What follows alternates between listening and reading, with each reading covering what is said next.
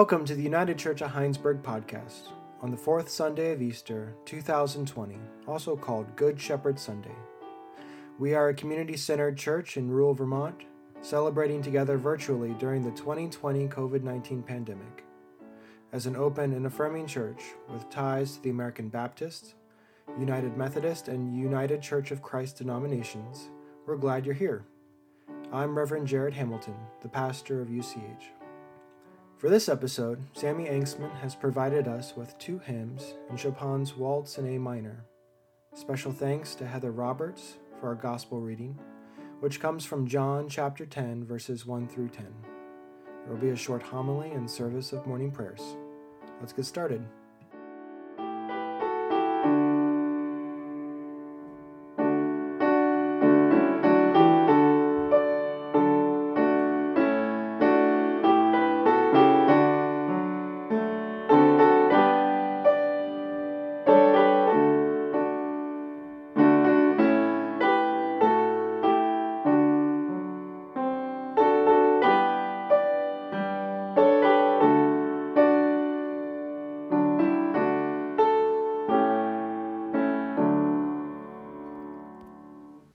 The Gospel reading for the fourth Sunday of Easter is John chapter 10, verses 1 to 10. Jesus continued teaching the crowd, saying, Very truly I tell you, anyone who does not enter the sheepfold by the gate, but climbs in by another way, is a thief and a bandit. The one who enters by the gate is the shepherd of the sheep. The gatekeeper opens the gate for him, and the sheep hear his voice. He calls his own sheep by name and leads them out. When he has brought out all his own, he goes ahead of them, and the sheep follow him because they know his voice. They will not follow a stranger, but they will run from him because they do not know the voice of strangers. Jesus used this figure of speech with them, but they did not understand what he was saying to them. So again Jesus said to them, Very truly I tell you, I am the gate for the sheep. All who came before me are thieves and bandits, but the sheep did not listen to them. I am the gate. Whoever enters by me will be saved, and will come in and go out and find pasture. The thief comes only to steal and kill and destroy. I came that they may have life and have it abundantly.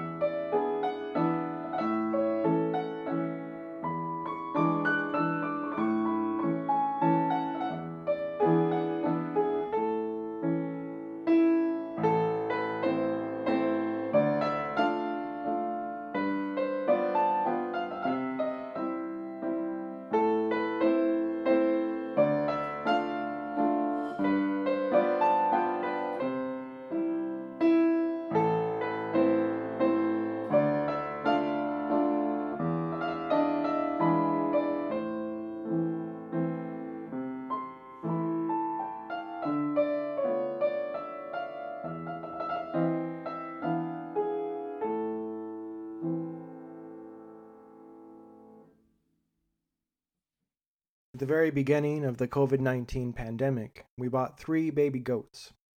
Since then, our morning chores have included opening the shed where they spend the night and leading them across the yard to a fenced in pasture.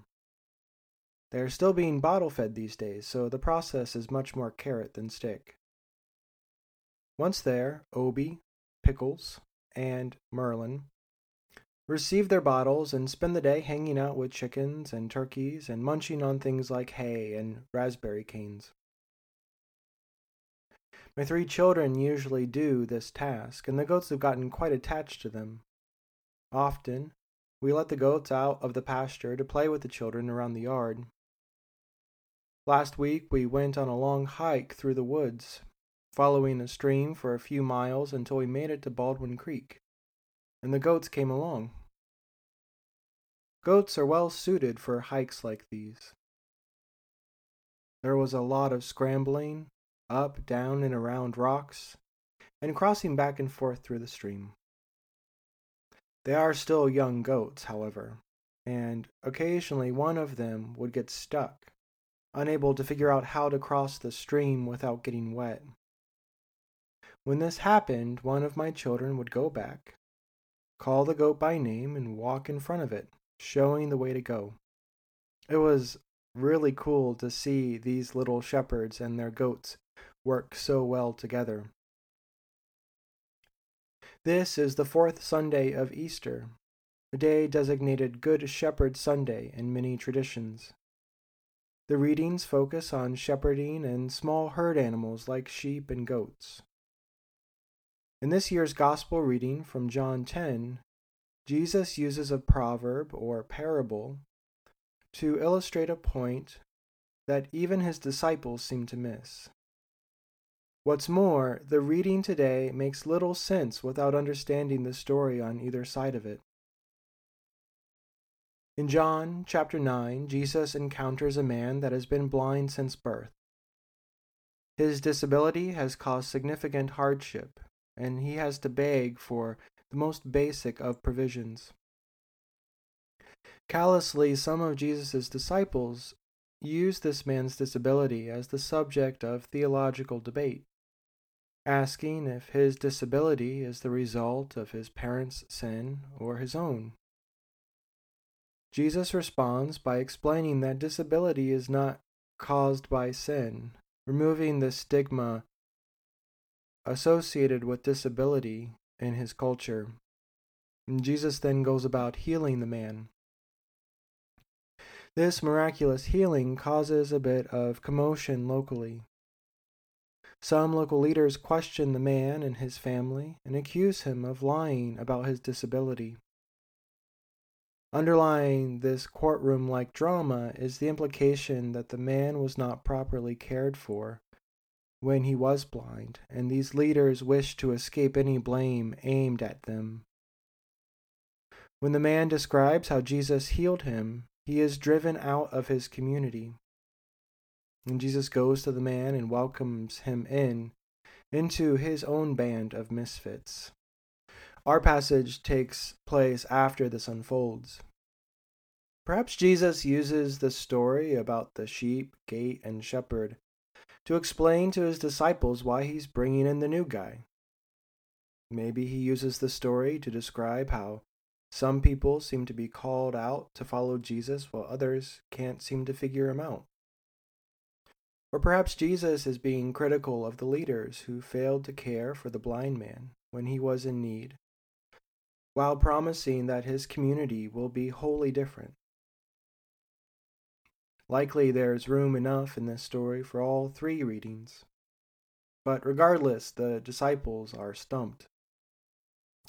Now, a recent commentator noted that of all the disciples mentioned in Scripture, none were actual shepherds. There were fishermen and tax collectors, maybe a doctor and some laborers, but not shepherds. Is it possible that the disciples didn't even understand the basics of shepherding to catch Jesus' point? Wouldn't it make all of us feel a little better when we get lost in Jesus' words because we can't relate to the images? Well, here's the context. In rural Galilee, where Jesus grew up, people who kept sheep would sometimes work together to build a community pen. This was done out of, out of necessity, because enclosures were expensive to create and needed to be strong enough to keep the right animals in and the wrong animals out. This community pen would have held several different flocks of sheep and tribes of goats together safely during the night. If wild animals persisted, or if the community suffered from bandits, the community would pay to have someone guard the gate during the night. Every morning, the shepherds would arrive and use a special call to bring out only their animals. The words or sounds matched with the right voice cued the sheep and goats to come to the gate where the shepherd would take them out for the day to pasture and water. The animals would then be returned uh, in the evening uh, to the safety of the community pen. It's pretty cool to experience part of this phenomenon over the last month. Pickles and my son Simon are bonded at the hip. Whenever Simon yells, Pickles! Pickles' ears perk up and his tail starts to wag. And the same is true with my daughter Camille and Obi, and my son Miles and his goat Merlin. Our three goats respond differently to the one that cares most for them. There is a folksy nature to this imagery. It's pastoral and personal and somewhat relatable, even if the context is a little strange for us. Sometimes, though, I think we get hung up on the idea of being the sheep in this metaphor. In our story, Jesus is both a good shepherd that calls out his sheep and cares for them, a la Psalm 23. Jesus also serves as a gate, something that both protects and leads to abundant pastures and living waters. The metaphor assumes that humans need to be directed to good and beneficial things and require oversight and guidance. Isn't it beneath us to be compared to these creatures? Wendell Berry provides the foreword to one of my favorite books, Ellen Davis's book entitled Scripture, Culture, and Agriculture. In it, uh, he writes The human situation, as understood by both biblical agrarians and contemporary ones, is about as follows We are, howbeit only in part, earthly creatures. We have been given the earth to live not on, but with and from, and only on the condition that we care for it. We did not make it, and we know little about it. In fact, we don't and will never know enough about it to make our survival sure or our lives carefree. There is a humbling creatureliness to our current experience of the worldwide pandemic. We're behind closed doors because there's something out there that isn't safe, something that is killing the most vulnerable of us. We are experiencing the creaturely fears of isolation, not having enough, and our own mortality. Some of the flock the ones we've historically picked on, are bearing the worst of it. We've lost the illusion of control, and now we wonder if, when the gates finally do open, we will be led into green pastures or into a barren desert. Good Shepherd Sunday is a reminder, then, that our faith places great hope in a caring and providing God that shepherds an entire system of living creatures to health and well being. The system is based on care and connection. As our faith informs us, we are made to love and be loved, to bring justice, and to offer a radical welcome. This, too, is what it means to be a creature. In these shepherding stories, Jesus is merely giving us permission to live out our creaturely lives, to be what we are made to be and do what we were made to do. May we listen to those good voices this week, the ones that call us to greener pastures of life and soul. Amen.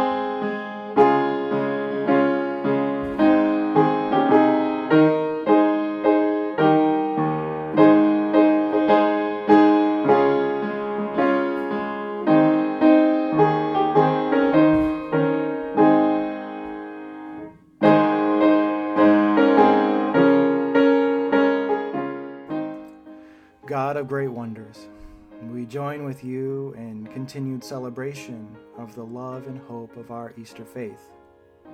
Through the stories of Jesus' resurrection, we are reminded that there is no place where your love cannot reach, and even in death, you bring streams of new life.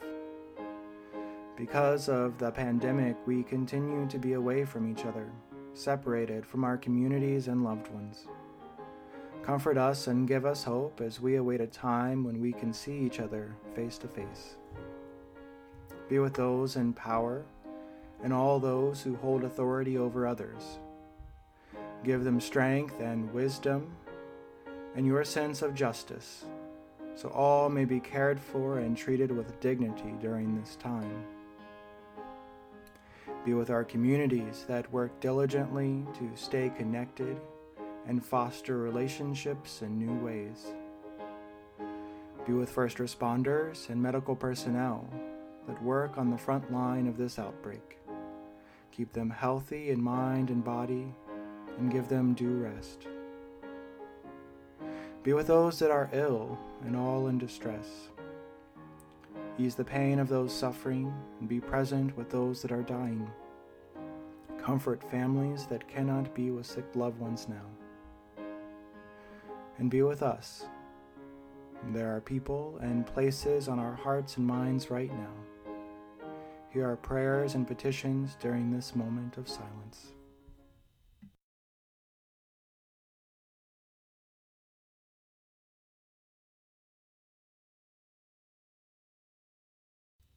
Keep us through all of these challenges and give us some new way of living out your story of new life.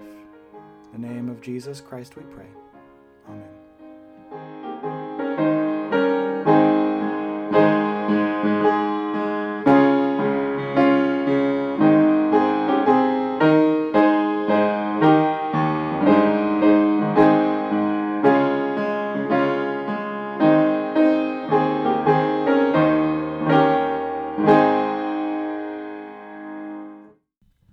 Life is short and we do not have long to gladden the hearts of those around us. So be quick to love and do good to your neighbor, and allow God to journey with you all of your days. Go now in peace.